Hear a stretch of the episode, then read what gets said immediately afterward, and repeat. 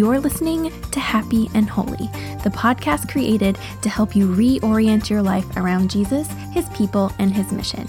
Because you don't have a spiritual life, your life is spiritual. You just have to learn to see it that way. I'm your host and mentor, Kate Boyd, and it's time to put on our Jesus goggles and dive in to today's episode. Hi, friends, and welcome back to the Happy and Holy podcast. I'm Kate Boyd, and I'm really excited to talk to you about one of my favorite things today, and that is church. Um, has your church been closed since the lockdown started? Um, and if so, have you struggled with staying connected while everything is online? Um, I know that we were all told this would be a few weeks, right? That's kind of the mindset that we were given when all this first happened back in March. And that suddenly became a few months, right? And counting, because here I am talking to you in July, and our church still hasn't been open.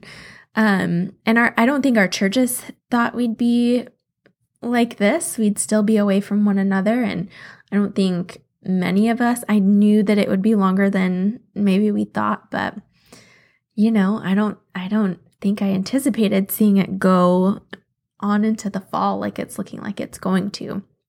So I think we were all caught off guard. Um, and I've seen a lot of people, you know, sad, rightfully so, that they have not been with church, right? Been to church, been a church. Um, but in all of this, I want to remind us of something and I want to posit a theory that the pandemic didn't really keep us from church. It's our view of church that kept us from church. Um, because in America, church looks different, and that's what we've been shaped by. We're Americans, right? So that's normal. Um, you know, if you're on Christian Twitter, then you know right around March and April when bills when churches were clothing were closing, it was kind of a joke how many people kept saying the church is not a building but a people. And it was funny the way people were doing it and talking about it because it just sort of became this trope that everyone was saying. But it's true, right? It's absolutely true. The problem, though, is that we weren't prepared to live that fully in today's circumstances in all that, um, you know, we do today, right now. And so that meant um, that we, we, our, our view of church is what sort of kept us from having the full experience of church. Um, because we haven't learned it any other way. And so in today's episode, I want to give you a few ways to create a connected church experience from your couch if your church building is still closed. So, so stick with me, okay? But also you should know, I'm literally writing a book about this. So I can talk about it all day, all day long. But for your sake, I won't. I'll give you some high points, and then at the end, I'm going to give you some practical things to do. And hopefully, you will leave feeling empowered to create a true church at home experience for yourself because you 100% can and you have permission to. Okay. But first, we have to kind of set the stage. Um, and that is that God's plan was always a move toward people over spaces. We have to take this longer view into account than just our current day and age if we're going to talk about church. Um, we've got to get back to the roots of the people, not a building thing, because that really is the thrust of the story. So if we pull all the way back, yes, all the way back to in the beginning when God created everything, right? He made a garden and he placed man there. Um, and they walked together and they talked together, and there were no barriers back then in the relationship. It was complete and full. Um, but you know, we messed it up. You know the story. I don't have to tell that to you. You know what happened. People sinned, and that led to being kicked out of the garden and led to a breaking in our fellowship with God. But God loves us and He wants a relationship with us. So He made a way through sacrifice. So, first, this looked like the Israelites had a tabernacle that was specially designed and created um, that they carried around the wilderness. And then that eventually turned into the temple that Solomon built in Jerusalem. Both were places where the presence of God actually dwelled. It sat on the Ark of the Covenant in the mercy seat. That's where God came down to meet people, was in the mercy seat. Um, and that's really And it was through the sacrifices that people could come near to him. That's what made it possible. So, sacrifice is what cleansed people enough um, from the sin to create to restore that relationship for even a moment right and that's what the te- what a temple was for people then it was a place where god met man where heaven met earth it's the place where those two things came together seamlessly and without barrier so then if we fast forward in god's plan you know even the temple gets destroyed it gets rebuilt but it's different um, it's even kind of corrupt at the at the time that Jesus comes, which is where we're going next. And if we think about the temple being a place where God and man come together, where heaven meets earth, then we have to think of Jesus as a temple. He was literally a temple walking the earth. The Gospel of John even says in chapter 1 that he tabernacled among us that verse, the Lord, the word became flesh and dwelt among us. Dwelt means tabernacled. He was a tent that walked among us. So he's definitely calling back to those earlier sacred spaces. And this isn't a coincidence. Like he's really pulling those images together because this is a theme that John really builds out in his gospel. Um, which again, I could talk about for an hour, just that, but I won't. Um, so, what we're seeing as John is building out this theme is that Jesus is God and man, right? And he's in one body and he is on earth. He is the new temple. And he's also the sacrifice, right? So, and it's through his sacrifice that the next phase of God being with humans becomes possible. The next phase was us, God indwelling believers, that there is no barrier again between God and people. We become the temple. The place where heaven meets earth, the place where God meets men, that is us. The sacrifice of Jesus allows us, um, and us accepting that, right, allows us to be in right relationship with God again. So now that means God can live in us. The Holy Spirit, one of the persons of God, lives in each believer.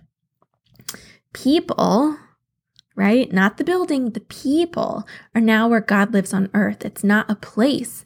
Here's the thing though none of us are Jesus. None of us are perfect nor infinite, and therefore our expression of God in the world with each other is inherent is inherently with God in the world and with each other, excuse me, is inherently limited in some capacities, right? Because we're only mere mortal humans at the moment. Like we're not Jesus. So that's why God made the church. It's the coming together of his people to become a whole. He even has Paul talk about it in like Romans and First Corinthians and Ephesians, like the body of Christ in the world. And we require each other to function, to live. We may be a dwelling place of God individually, but it's together that we become the church and we become a new thing in the world.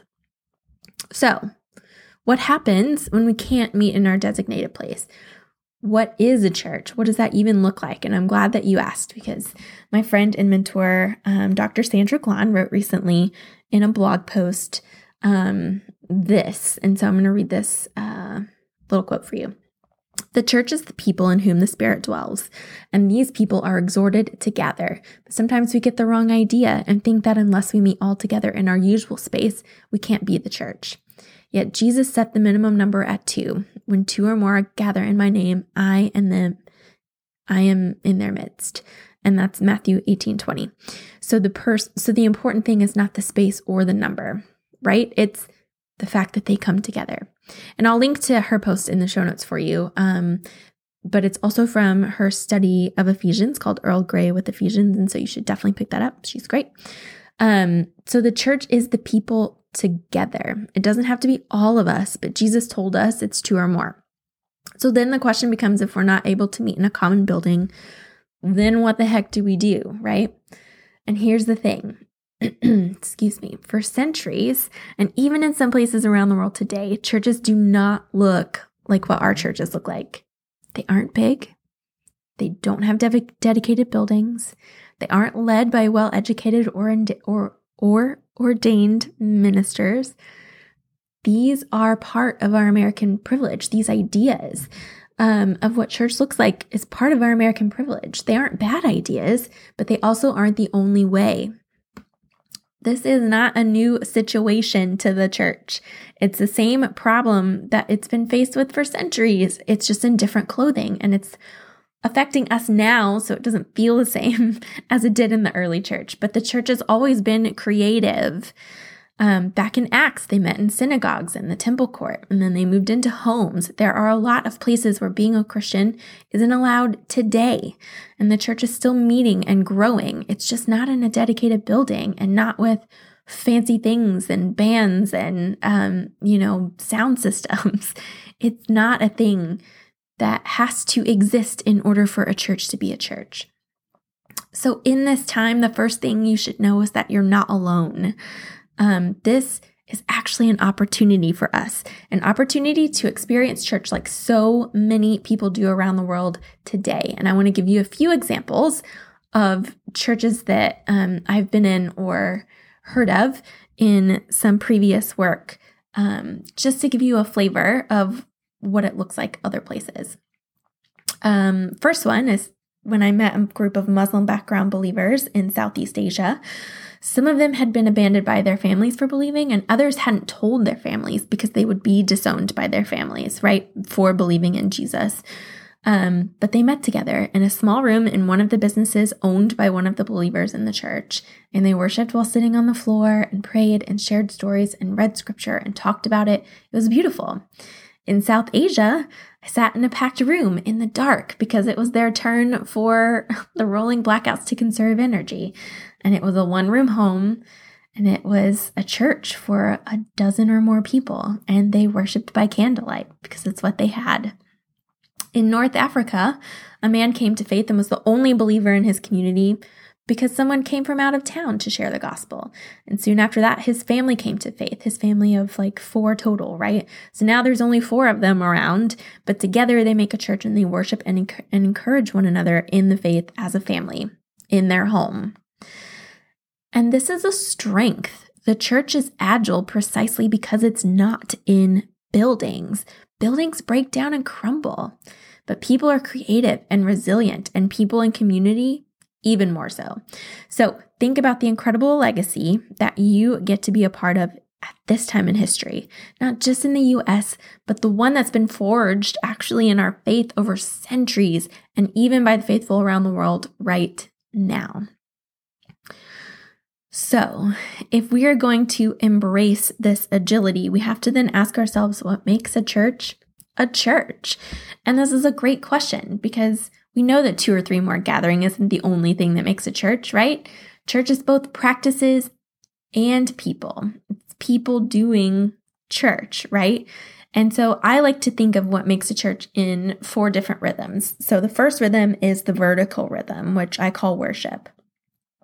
So this is the first rhythm for every church is vertical. These are the practices that connect us to, to God together. These are things like praise and worship, communion, prayer, the things we do to remember God and to communicate with God. Okay. The second one is a horizontal rhythm or unity, is what I call it if we are part of a body or a family, how we relate to one another and support one another matters. So, this is the horizontal rhythm of the church, the one that connects us to each other. These are things like fellowship and baptism and giving. Giving of both our gifts and our money, our time, talent, and treasure to make each other whole, regardless of size or location, right? And then there's the inward rhythm, which is formation. So beyond vertical and horizontal, churches also need internal and external rhythms. The internal rhythms help us refine and teach one another within community. And these are practices like studying scripture, mentoring, and nurturing leaders, even when it's with your children in your home. These are things that you probably do if you have a family. Um, or maybe these are things you do in your small group or with friends, right? We see this like formation rhythm. And then there's the outward rhythm, which is compassion. The church is strengthened by its internal practices, that orthodoxy, right? But it grows because of its external ones. Um, which is the orthopraxy, right? The things that we do. And these are rhythms that are vital to the church and her mission. Evangelism and serving within communities are how we love our neighbors and build relationships for the kingdom, though you may not have a building to bring them to. And these are the rhythms that make up the church, and they can be practiced anywhere and in lots of different ways. And by using them, you can become a house church if you want to. You can turn your simple Sunday morning around the laptop or TV with your pastor's sermon into a more connected experience if you have people with you. So, if that's what the church is, and that we're seeing that it's part of this bigger story of what God is doing, what does that look like in our moment? What does it look like in a pandemic when we can't be together? So, let's get practical because I know this is where a lot of us are feeling stuck right now especially because we've only experienced church a certain way or in a certain kind of place. Like it can be challenging to think outside of this paradigm that we've all lived in and grown up with, but we can. You can still have church and you can still make it meaningful and real, even when your building is closed and even when you may be watching online, or maybe even if you haven't felt like you could step in a church for years, you can still have church. Okay. So I'm going to give you a few practical things that can be used. Ooh, excuse me. Um, in your context. Okay. The first thing is you need people with you. Um, and this can be your family members. So if you're married, this is your family members. Um, even, or if you're with your kids, this is family members. Um, it's all of those things. Or um, if you feel safe, or it's friends that you feel safe with. So my husband and I are are obviously we live together. Um, but we also, you know, do Bible study and things with, um, we have one other couple friend that we hang out with once or twice a week. And we've both been, you know, very careful and monitoring. So we feel safe together, both physically from a sickness standpoint and emotionally because we're good friends. So they are our people. Um, so even if you live alone, if there is someone you know who's been quarantining as safely as you and you feel like you can get together. Um, you know, or I mean, honestly, I don't even know that this has to be a physical thing. I think, especially in a pandemic, I think embodied is the ideal. It's what we want, right? And it's what we need. But in a pandemic, sometimes that's not possible, you know?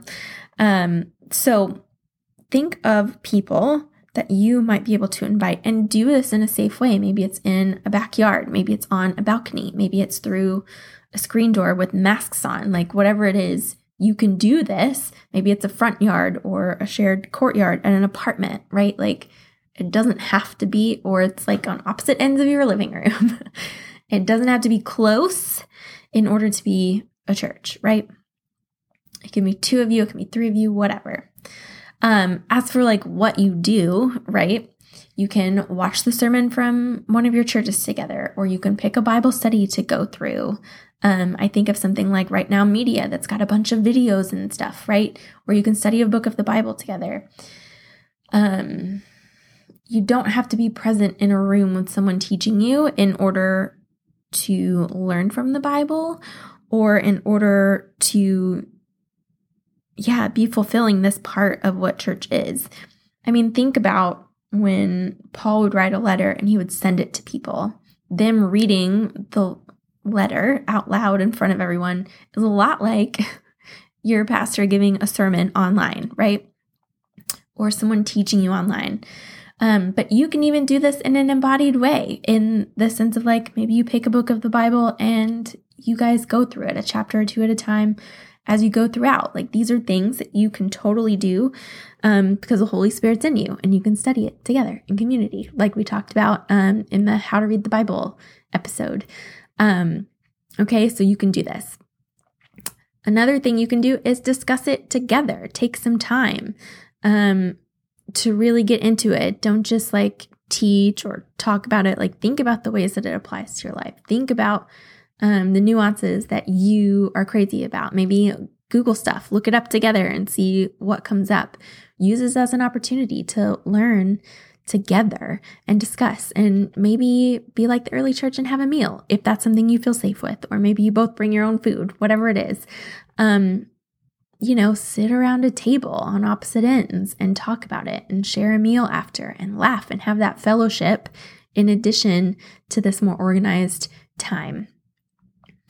And, you know, if you're doing a Bible study or picking a book of the Bible, or maybe you want to play with other ways to worship, you can, than your church does, you can do that. That's the fourth thing. Incorporate your favorite ways to worship. I know sometimes, you know, I go to an evangelical church, um, and it's a low church in the sense that it's not very liturgical like a Catholic church or an Anglican church. Um, and sometimes I miss that. So sometimes I want to do a responsive reading, and you can bring that in. Um, sometimes I want to sing a psalm, you know, there, and there are lots of ways to worship. You can even, I mean, Google that, find some things that you love or that you miss or that you want to incorporate. Maybe you guys rotate choosing what songs you do and how you do them or who does what. Or maybe you have somebody who plays guitar and they can sit and do that for you. So incorporate your favorite ways to worship um, in that. And, you know, number five is share your own testimonies or highs and lows. This is um, a part of being a body is that we have to know what's going on in each other's lives. We need to connect with each other. And so use this as a time to do that authentically and walk through maybe problems that you're having or bring the truth of scripture to them. Um, it's a chance to really go deeper into one another's lives and bring the Bible into that. And that's a very churchy thing to do. Okay. Another thing you can do is share a skill or thought with each other. Um, this can be in addition to the scripture or teach about something that you love related to the Bible or Christianity.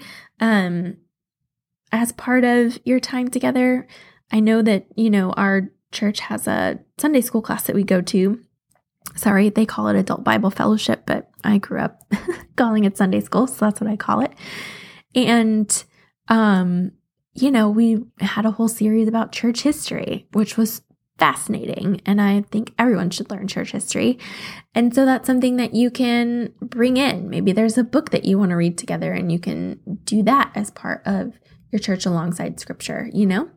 Um, the next thing you should do is obviously pray together um, for each other, for your church, for your community, um, whatever that looks like. Like you can actually take this time and go deep with praying for each other, which is a huge part of what a church does. But, you know, maybe at the end of the sermon, your pastor is praying about the sermon in in everyone's life corporately.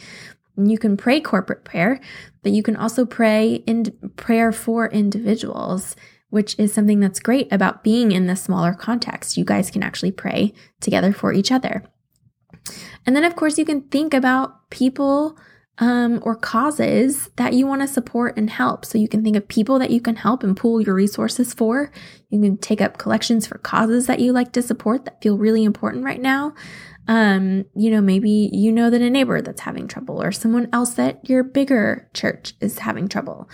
Um, or, I mean, obviously give to your church together and those things too. But if there are individual or collective things that you all see and want to throw your support behind, um, or even serve with in a way that's safe at this moment to do so, you guys can do that together. And that's exciting. And you get to tailor it to what God is doing in your group at the moment through what He's teaching you. Um, and another thing you guys can do is think about people you can share the gospel with or pray for or reach out to. Um, it doesn't have to be limited to physical service. You can do spiritual service too. Um, and and you guys can encourage each other in these things and hold each other accountable to these things and give each other tools and troubleshoot together, right? When you share about these experiences and these people and these causes that you want to support. That's what's great about a smaller context is there's actually a lot of this back and forth and leaning on the community in a different way. And so after hearing these things, you're probably thinking, well, that's not that different from what my church did before. and you're right, it's not. Um, it's just now that it's smaller, right? Like all churches, your little house church in this sense is a microcosm of the church at large. And it's in these days that we're having to examine our paradigm of church, whether that's because we've been hurt or because we can't meet like we're used to. And so, whatever your reason, you don't have to let go of church or faith altogether. You can create your community's expression of it and not miss another week of church because you created it with intentionality. So, I'd love to hear from you. What is one thing that you want to incorporate into your Sunday morning church expression with your family or friends? And who are you going to invite? Um, I would love to hear that in the comments or over on Instagram. Tag me or at kateboyd.co and let me know what you're going to do um, to make your own community's expression in a smaller way of church um, because you can. And if you need something to talk about, if you need something to work through, or you just want some place to start, um, my Gospels in a Month is a great place to start. This is free. It's facilitated through email and a Facebook group, but basically, what you can do is sign up. Um, you'll start with the life of Jesus. You'll receive daily accountability for what to read, and you'll have things to discuss. And you guys can, you know, receive the daily prompts and then talk about, you know, one prompt a day or week, right? Um, or talk about the whole week's prompts because you're almost going to go through you're almost going to go through a gospel a week. So you guys can talk about all the things that you saw um or dig deeper into little things get the questions throughout the week and then talk about them together.